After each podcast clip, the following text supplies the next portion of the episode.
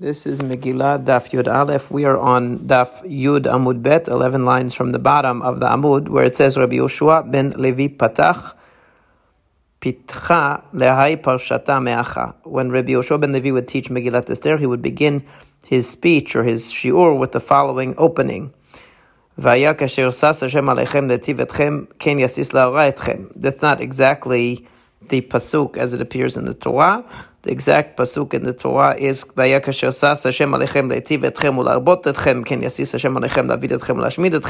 Klalot. The curses in the Torah says that if, just as Hashem was once happy to do good for you, He will be happy to destroy you and get rid of you.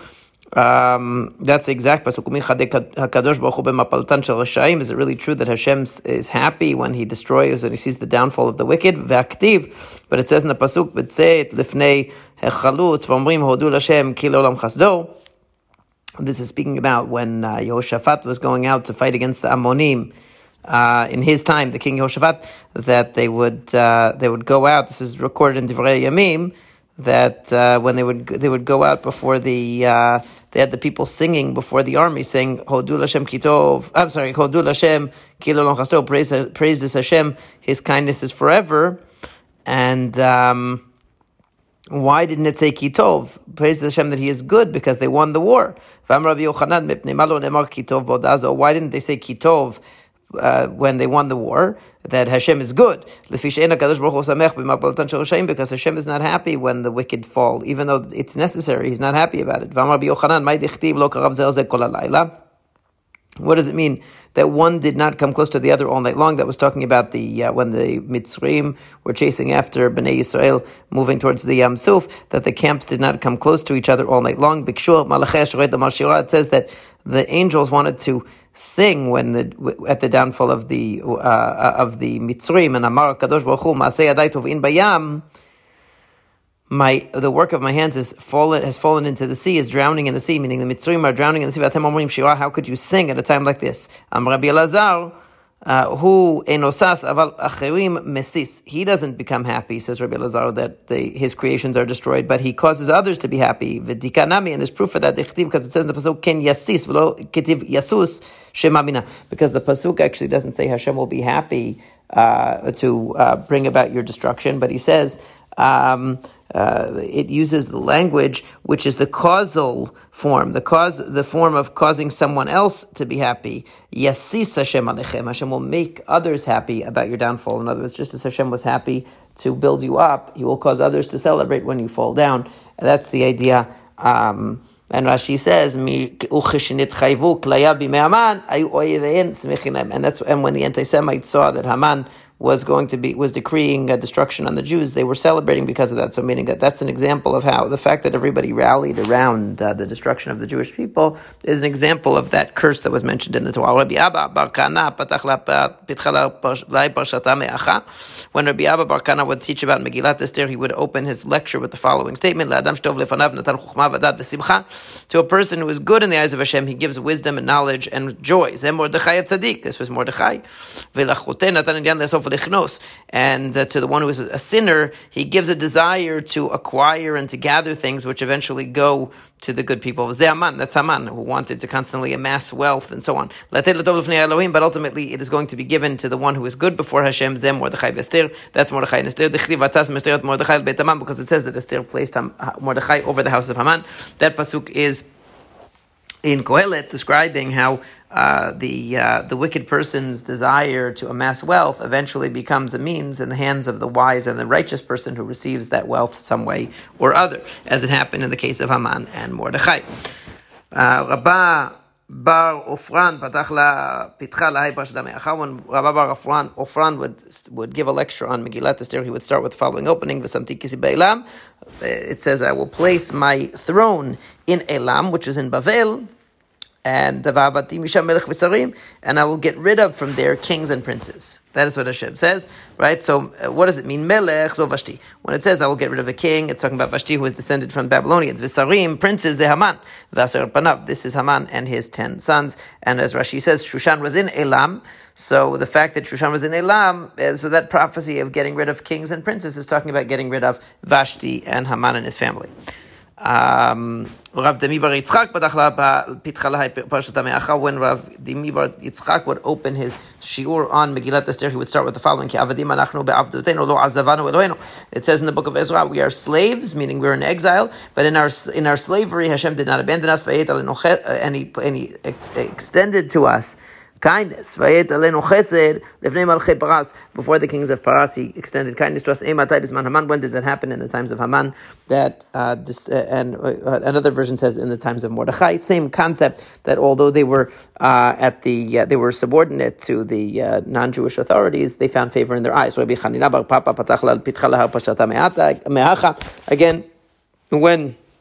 Rabbi Yochanan bar Papa would give a class, give his lecture on Megillat Esther, he would open with the following drasha: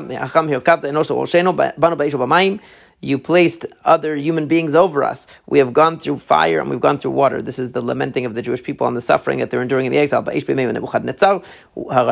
When did they go through fire? In the times of Nebuchadnezzar, when he cast anybody who didn't want to worship the idols into the fire. And when did we get cast into the water? In the days of Paro. And you brought us out with plenty, the Yimei Haman. That's talking in the days of Haman, where instead of suffering, we actually emerged on top. Rabbi Yochanan when Rabbi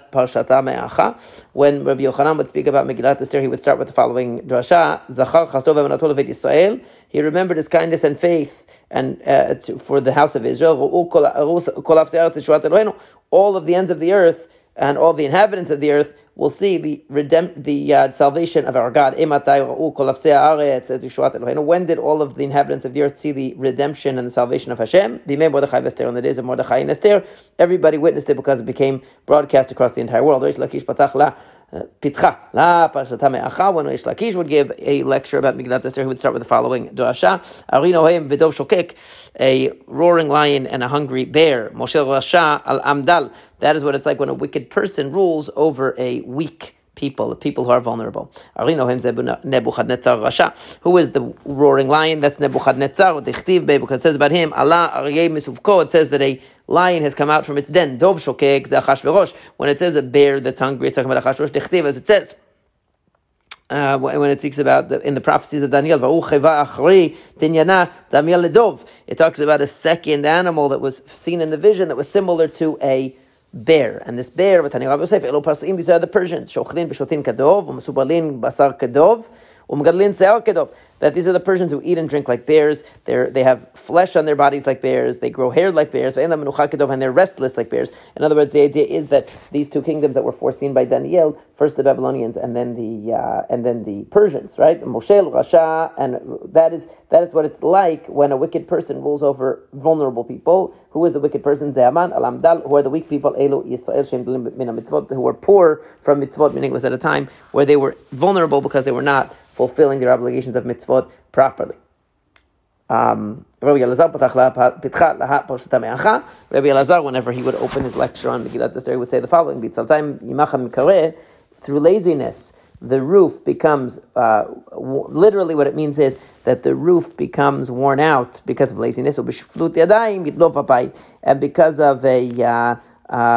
of the hands being lowered, meaning that the person is not taking action to maintain their house, so then the house will end up being flooded with the water that comes through. Right, so that's in a literal sense what it's talking about, is how if you don't maintain things and you don't dedicate yourself to upkeep, so eventually they fall apart. But the drasha is that because of the laziness of the Jewish people, that's B'Tzaltaim, the laziness mentioned in the pasuk.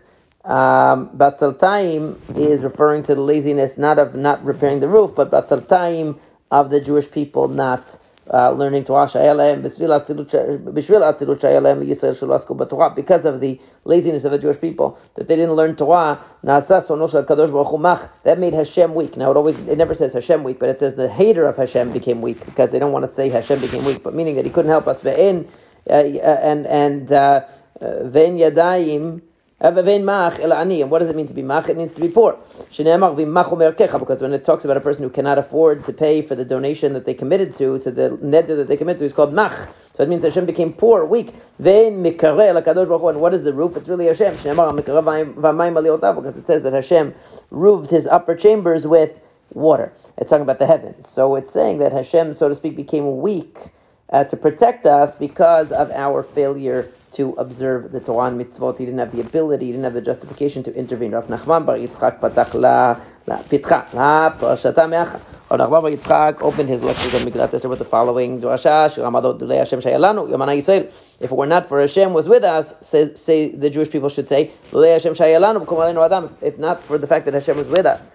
When a person rose up against us. Adam v'lo melech, meaning any person, not necessarily a king. And that's Haman, who was not a king, and yet he rose up against us. When he would open his lecture on Megillah Tester, he would use the following drasha: when there are many righteous people, the people are happy, the nation is happy. And when the wicked person is in charge, the people sigh.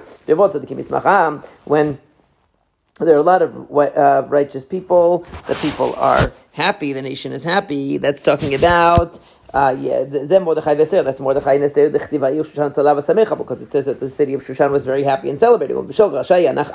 And when a wicked person is in charge, the people cry out and they sigh. It's talking about Haman, because the people were, it says that the city of Shushan was bewildered and sad because of the decrees of Haman. Said from here, what great nation has Hashem close to it at all times? That in other words, on one hand, Purim is an illustration of the pasuk that Hashem is close to us whenever we call out to Him. Also, that Hashem would take one nation out of another nation, just like He did in Mitzrayim. He did in the case of Purim, that He took us out from subjugation to the powers of Haman and Achashverosh that were against us. Vahi b'mei Achashverosh, Amar Rav, Rav said, "Vai vahi." It's two different ways of saying "oy vei." Woe is to us. The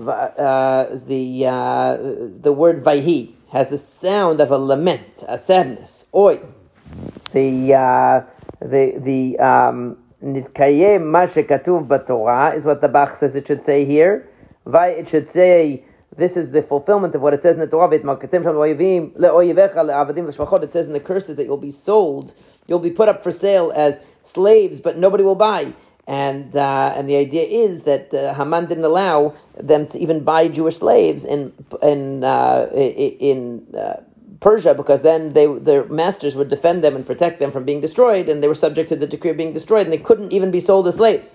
And we know that Esther said, if you wanted to sell us as slaves, I wouldn't have said anything, but because you want to destroy us, that's why I'm intervening. It says Hashem does not, even when you're under the curses of the Torah, because you're not fulfilling the Torah, Hashem never hates you or is disgusted with you to destroy you. He didn't hate us in the days of the Yevanim. He didn't reject us in the days of Nebuchadnezzar, to destroy us in the days of Haman, to break his covenant with us, in the days of the Persians, because I am Hashem your God, bimei Gog and Magog, in the future time of the Armageddon, of the war of Gog and Magog, in the times of the Mashiach. In other words, it's all part of God's plan, so even though there are some setbacks and we're sometimes under evil regimes, we always survive. I did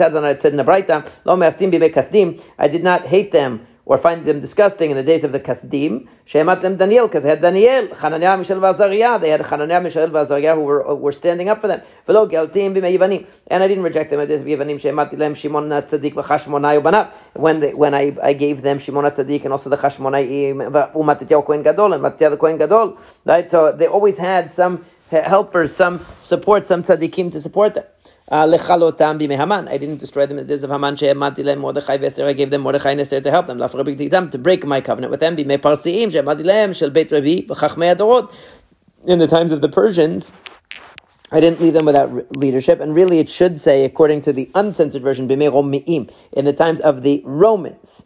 I didn't abandon them, because I gave them the house of Rabbi and all of the Chachamim. K'ani Hashem Elohim, because I am Hashem, their God. Le'atid lavo, she'en kol umav lashon yuchal lishlohem, in the future, when there will be no nation that can rule over them. In other words, Hashem has given us leaders in every single generation to keep us afloat until the ultimate redemption. Rabbi Levi Amar, me'achar, Rabbi Levi says from here, that the Torah tells us if we don't drive out all of the inhabitants of the land who are Kena'anim, then eventually there will be a thorn in our side and they will destroy us. And that's really what happened here, because since all of Amalek Amalek was not destroyed by Shaul, Haman survived, and meaning the ancestor of Haman, Agag, survived, and that's why Haman existed, because they didn't do a good job in getting rid of all the Amalekim. Rabbi Chia said from here, and it will be. This is again talking about in the curses, in the Torah's description of the curses, what I was going to do to your enemies, I'm going to do to you because you violated the covenant. What does it mean? It means just that here, literally, obviously, Hashem did not destroy us, but the idea is that just like I planned to do to the wicked, I will seem like I'm going to do to you, because they were threatened with a threat of destruction in the story of Purim. Now here, according to the Gra, this is where the idea of Vayhi bimei Achashverosh, where it should say Vay Vahai Achashverosh, that it should be here, not before. But in any case, going back to the text of Megillah, Achashverosh, Amar Rav, Achiv shel Rosh, he was the brother of the head, Uben Gilo shel Rosh, and the same type as the head, Achiv shel Rosh, Achiv shel Nebuchadnezzar Rasha. He was the brother of Nebuchadnezzar Rasha, Shenikra Rosh, was called the head, Shnemar. Antur Reishadi Dava, you are the head of gold. And that was in the vision that he had, in the dream that he had, that he was represented by the head of gold. Ben Gilosh Rosh, you are the same type as the head. Who bikesh l'horog. Nebuchadnezzar killed, and Achashverosh wanted to kill. Who achriv, who bikesh l'achriv. Nebuchadnezzar managed to destroy the Beit HaMikdash. Achashverosh wanted to, but didn't. Shneimar uhu malchut Achashverosh b'tchilat malchuto, because it says in the beginning of the kingdom of Achashverosh, they wrote an object. They had already started building the Beit HaMikdash at that time, and the Shomronim and people who objected to the building of the Beit HaMikdash wrote to Achashverosh to object to this and to stop him from supporting the effort. And it says Katavu Sitna, they wrote an objection. They basically badmouthed them and said they were rebelling against the king, so he stopped the work. He didn't actually destroy it, but he stopped it. The faces of the Jewish people became black in his time, like the bottom of a pot. In other words, the suffering was terrible in his time. Achashverosh comes from the word shachor, then blackness. Rabbi Yochanan, anybody who remembers Achashverosh would say, Ach le'rosho, oy to my head, meaning it would give him a headache because he was such a bad guy. Everybody became poor. That's why it's called Achashverosh. Rash is poor. Because it says at the end of the Megillah that he raised the taxes. Who Achashverosh? It says, it wasn't the days of Achashverosh. Who Achashverosh? He was Achashverosh. Why does it repeat it? Because he remained wicked from beginning to the end. Don't think that because he became nicer to Mordechai and Esther at the end of the Megillah, that was because he became a tzaddik. It was just because they became his friends and his allies. Who Esav? It says, who Esav? Who Berisho mitchilatov atzofo? He was wicked from beginning to end. Also, who Datan v'Aviram? It describes Datan and Aviram. It says it was Datan and Aviram. Who Datan v'Aviram? Hen Berishan mitchilatov atzofan. They were bad from beginning to end.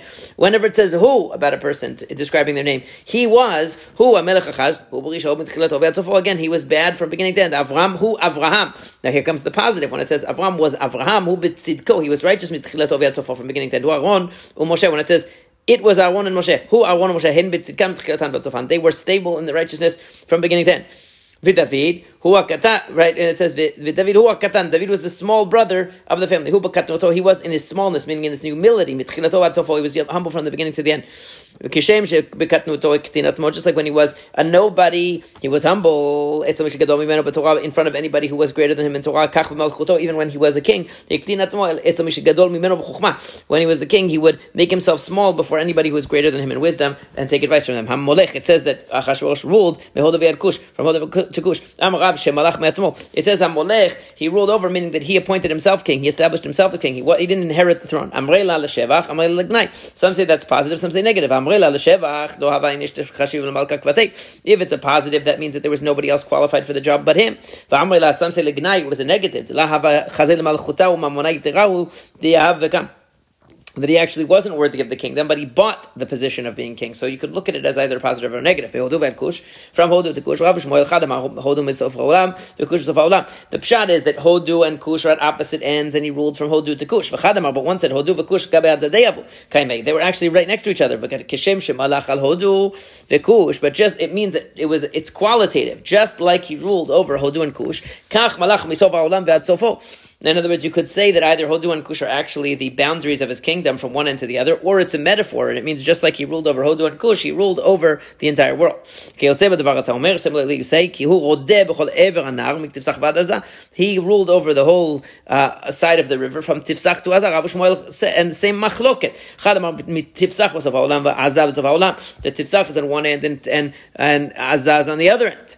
Right, and therefore it's saying he ruled over all of it, and it's talking about and there we're talking about Shlomo HaMelech. And then others say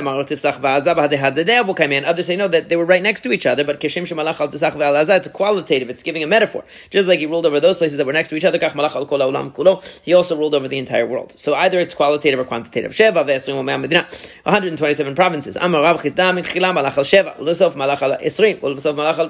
reason why it's broken up 7, 20, and 100 is because it's saying first he captured the first 7, then 20 more, then 100 more, and it's telling you that his, in other words, that his kingdom developed. So according to that, when it says about Amram's life, 730 and 100 years, what kind of drasha are you going to make out of that? No. Here, it's an extra pasuk. Why? Because it already said he rules over the entire world. So why does it have to specify how many provinces? 127.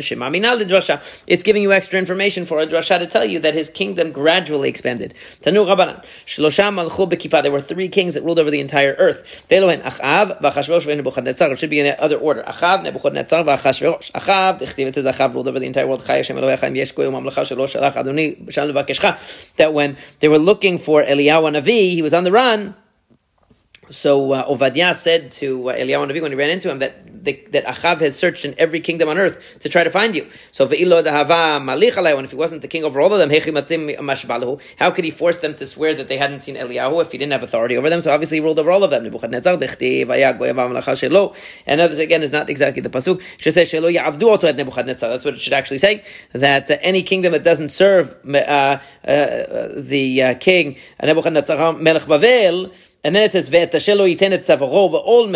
anybody who doesn't put his neck in under the yoke of the king of Bavel, right? So you see that everybody had to serve him. Achashverosh had Amran, and Achashverosh, of course, it says he ruled over everything from Hodu to Kush. Now it says the siman is Shasdach. We're on Yud Aleph Amud Bet. Ve'etu leka, were there no other kings who ruled over the entire world? No, there were more. For example, Shlomo Melech, lo salik malchutei, but his kingdom did not. Lo salik malchutei, his kingdom wasn't complete, because eventually he was displaced from the kingdom, as the story tells in Masechet Gittin, that he was displaced from the kingdom for a while. But that's not true. That's only true if you say that he was a king and then he became a commoner. So he actually retired early from his kingdom, and it didn't last. But according to the one that says he became king again in the end, so obviously he did hold it. He did keep it. So Shlomo mitachrit, but that's a different story, because his kingdom was not just over this world, it was also over the spiritual world. Because it says he sat on the throne of Hashem. Rashi says it means shedim ne'elyonim, but the correction on the site says it should say sarim, meaning the angels. He had his kingdom was a kingdom that was of a higher level, so it doesn't count. It's not a normal, natural kingdom that rules over the world, but it was a spiritual kind of a kingdom that ruled over the world. What about Sancheriv? When he's talking to Chizkiyahu, says, who among all of these nations was able to save, what God was able to save their land from me? But we know for a fact that Sancheriv did not conquer Yerushalayim in the end. He threatened Chizkiyahu, but he didn't succeed. So obviously he didn't rule over the entire world because he didn't rule over Yerushalayim. What about Daryavish? That it says that Daryavish wrote to every nation and every language. He said, may you have lots of peace. In other words, he wrote to every single kingdom, so obviously he was in charge of all of them, but we know that he didn't have 127 provinces, he was missing 7. How do we know that? It says he only had to appoint 120 governors that found favor in his eyes to appoint 120 governors, so he's missing, so that's minus 7 from Achashverosh, so he had only 120. What about Koresh? Didn't Koresh just say, all of the nations of the world, Hashem has given me all of the nations of the world. So you see that he was king over the whole world. He was just praising himself, but it wasn't actually literally true. He did not rule over all of the nations of the earth. It says in those days when the king Achashverosh sat on his throne, but then it says in the 3rd year, So was it when he first sat on his throne or in the third year? What does it mean that he sat? It doesn't mean immediately when he sat on the throne, but after his mind was settled. He said, the king Belshazzar thought, and he made a mistake. That's going back to the Babylonian times. Belshazzar thought and made a mistake. He was the one who took out the kilim of the Beit HaMikdash and started using them for profane purposes and then was killed. Right? I'm going to consider and I'm not going to make a mistake. Maihi, what are we talking about? Because it was, Hashem promised the Jewish people that after 70 years of Bavel, he would remember them and would bring them back. That the ruins of Yerushalayim would be after 70 years, after the ruins of Yerushalayim, the Jewish people would be restored. So this pasuk really doesn't belong here. This pasuk should come later, because we're not talking about the destruction of Yerushalayim yet, just the first pasuk. Now the point is like this. What did Belshazzar think? He said, after 70 years, obviously, if the promise wasn't fulfilled, it's off. So he said like this. He said, Chashov arba'in v'chamesh Nebuchadnezzar. First, you have 45 years of Nebuchadnezzar that he was a ruler. And then Evil Merodach, who came after Nebuchadnezzar, was the king for 23 years. So that's already 7 years. And then they had 2 years of mine. Hashiv'im, so that gives me 23. There were 68, not 67, because he had 45 of Nebuchadnezzar, 23 of Evil Merodach. That's 28. After 2 years of Belshazzar, he said, okay, that's 70. So after 70 years passed, and there was no redemption of the Jews, they're not getting redeemed. Then he took out the golden vessels of the Beit HaMikdash that had been captured years before, and he started using them for drinking at his party. Nebuchadnezzar, we know that Nebuchadnezzar ruled for 45 years. Because the Master said, he said that they were exiled, the Jewish people were exiled in the seventh year and the 8th year. They were also exiled in the 18th and in the 19th year. What does it mean? Right? Yehoyakim was conquered by Nebuchadnezzar, and that was the early right? So that's what it says, B'sheva lekibush Yehoyakim, galut Yehoyachin, shishmonal Nebuchadnezzar. In other words, when Yehoyakim was captured, that was the exile of Yehoyachin, the first exile, which was the way that the exile worked was that there was a first wave of exile of Yehoyachin, that he was exiled to Bavel. And then 11 years later, Tzidkiyahu was exiled and the Beit HaMikdash was destroyed. So what happened was that in the 7th year of Nebuchadnezzar, really it was the 8th year of Nebuchadnezzar, meaning the 7 years after Yehoyakim was captured, and Yehoyachin was put in place as the puppet king, and eventually he was exiled. So in the 7th year of that conquering of Yehoyakim, there was a galut, which was the 8th year of Nebuchadnezzar, because he did it in his 2nd year of kingdom. And then it says also that Galu b'shmonesrei lekibush Yehoyakim, and 18 years after he conquered Yehoyakim, Galut Tzidkiyahu, then he finally exiled Tzidkiyahu, Shei Chayesrei Nebuchadnezzar, which is the 19th year of Nebuchadnezzar. The Amar Mor, because the Master said Shana v'shad kibesh Ninveh, because it says that Nebuchadnezzar the first year conquered Ninveh of his rule, conquered Ninveh and Shnia kibesh Yehoyakim, and then he conquered Yehoyakim, and he eventually exiled Yehoyachin. Uchtiv vayi b'shloshim v'sheva shana legalut Yehoyachin melech Yehuda, and it says that in the 37th year of the galut, of the exile of Yehoyachin, b'shnei masar chodesh, b'sim b'chamisha chodesh, in the 12th month, in the 25th day of the month.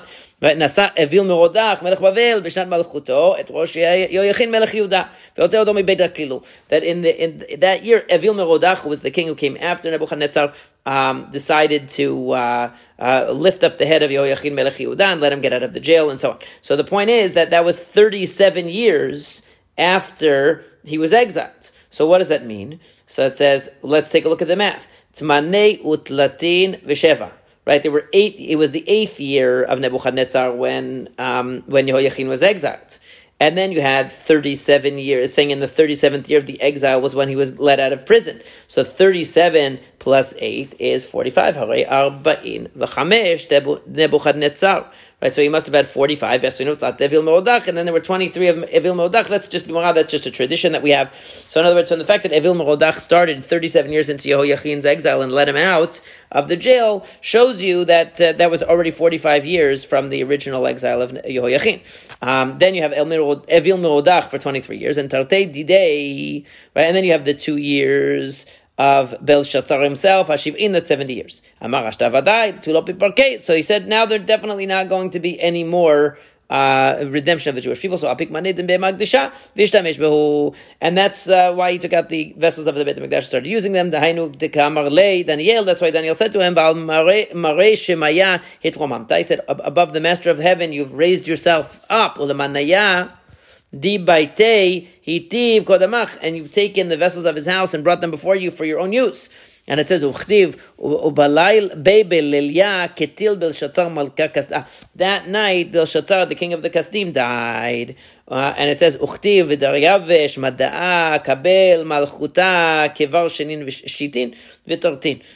it says that then, right after Belshazzar died, Daryavesh, the Mede, took over when he was already 62 years old. But because he was Kivar Shenin Shitin Vitartin. So that Shitin Vitartin is 62, and Shini, Kivar Shenin, he was that age. So he was 62 years old. The point is that Belshazzar made a mistake. Amar iu mitatae anachashim lotain.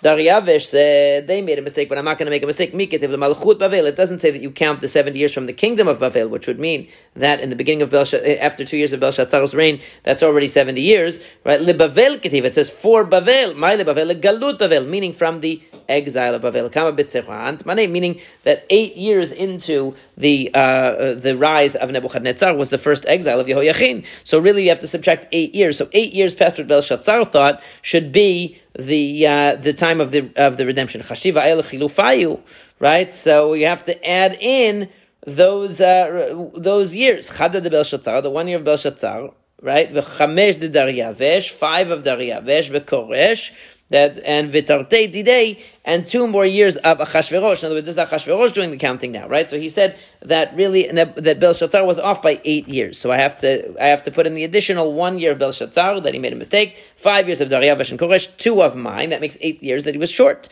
Hashiv'in, now it's 70 years from the Galut of Yehoyachin. Kevan dachazidem alu shiv'in velo ifruk. Once he saw that the Jewish people were not redeemed 70 years after the first Galut, amar hashtavadil tulam miparkei. Right, so then he saw that they weren't going to be redeemed anymore, and Apik Maneh Beit Hamikdash. So he took out the vessels of the Beit Hamikdash, Vishtamesh Bo, and he started using them. Basatan v'Reked Bneihem, v'Arged Vashti. The Satan came, the evil inclination came, and danced among them, and Vashti was killed. So v'Hashapir Chashiv, but isn't his calculation correct?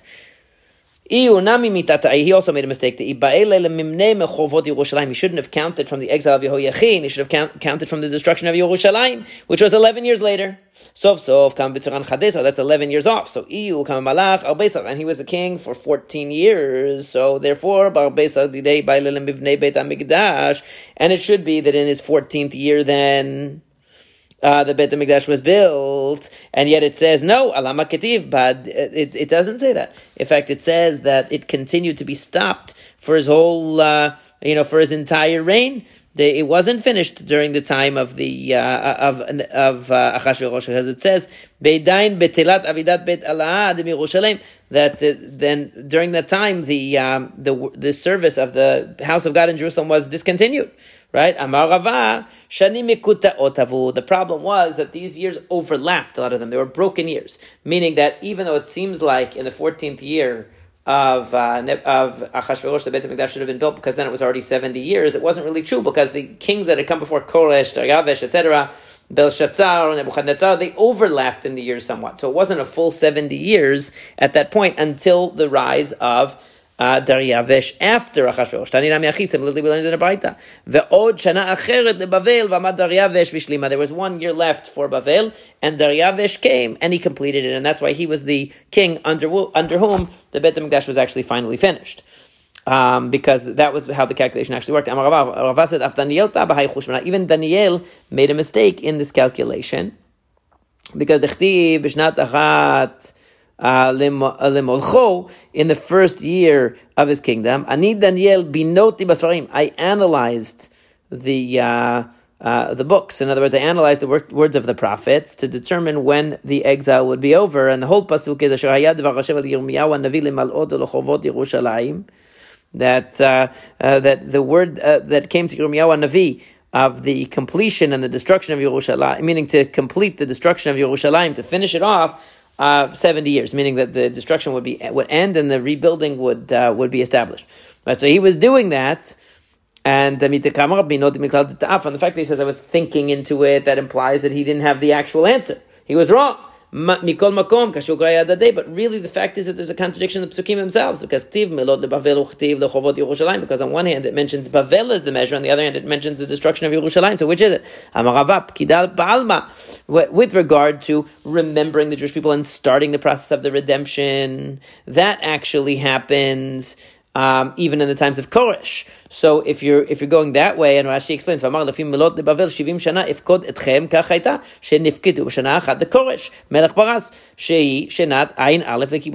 if you're looking from the rise of, from the subjugation of the Jewish people to Bavel, 70 years, so then Koresh would be the 71st year, and that would be when the redemption began, because Koresh allowed them to start the process of building the Beit HaMikdash. As you know, as it says, that Koresh announced that all of the nations of the world has Hashem given to me, and He's commanded me to build Him a house in Jerusalem. So you see that that was the beginning of the process, even though there were some problems there, that it was stopped and it was paused during the times of Achashverosh and resumed later. He started it. And then the pasuk, and then the Gemara goes on, and here according to the Bach it should say, "Uchtiv mi b'chem mikol amo yeloav imo v'yal." But we're going to see that pasuk comes later. The Rav Nachman bar Yitzchak, what does it mean in the pasuk? Says Rav Nachman bar Yitzchak, so says Hashem to His Mashiach, to His anointed one, to Koresh. Asher chazakti b'mino, that I strengthened his right hand. V'chi Koresh Mashiach haya, was Koresh actually the Mashiach? Right? Ela amar leHakadosh Baruch Hu leMashiach. It means that Hashem said to the actual Mashiach, who hasn't arrived yet, Kovelani lecha al Koresh, I'm complaining to you about Koresh. Ani amarti hu yivne beiti v'ikabetz geluyotai. I had decreed that he would rebuild my house, and he would gather together all of my, according to the Bach, it should say, he will build my city of Jerusalem, and he will gather together all the exiles. And what does he say? He just gave them permission to do it. In other words, he gave permission to do it, to the Jews to do it, which is nice, but he didn't actually do it himself. He didn't take an active part in making it happen, and in that way he was criticized by Hashem for not taking it all the way.